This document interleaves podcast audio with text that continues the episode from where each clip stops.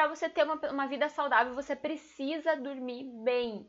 Por quê? Porque à noite o corpo faz muitas funções que a gente não faz durante o dia. Por quê? Porque durante o dia tem muita coisa funcionando. À noite o nosso corpo começa a fazer uma limpeza, ele começa a ativar funções, produções hormonais que ele não faz normalmente durante o dia, porque durante o dia ele está preocupado com milhares de outras coisas, porque o corpo está em pleno funcionamento.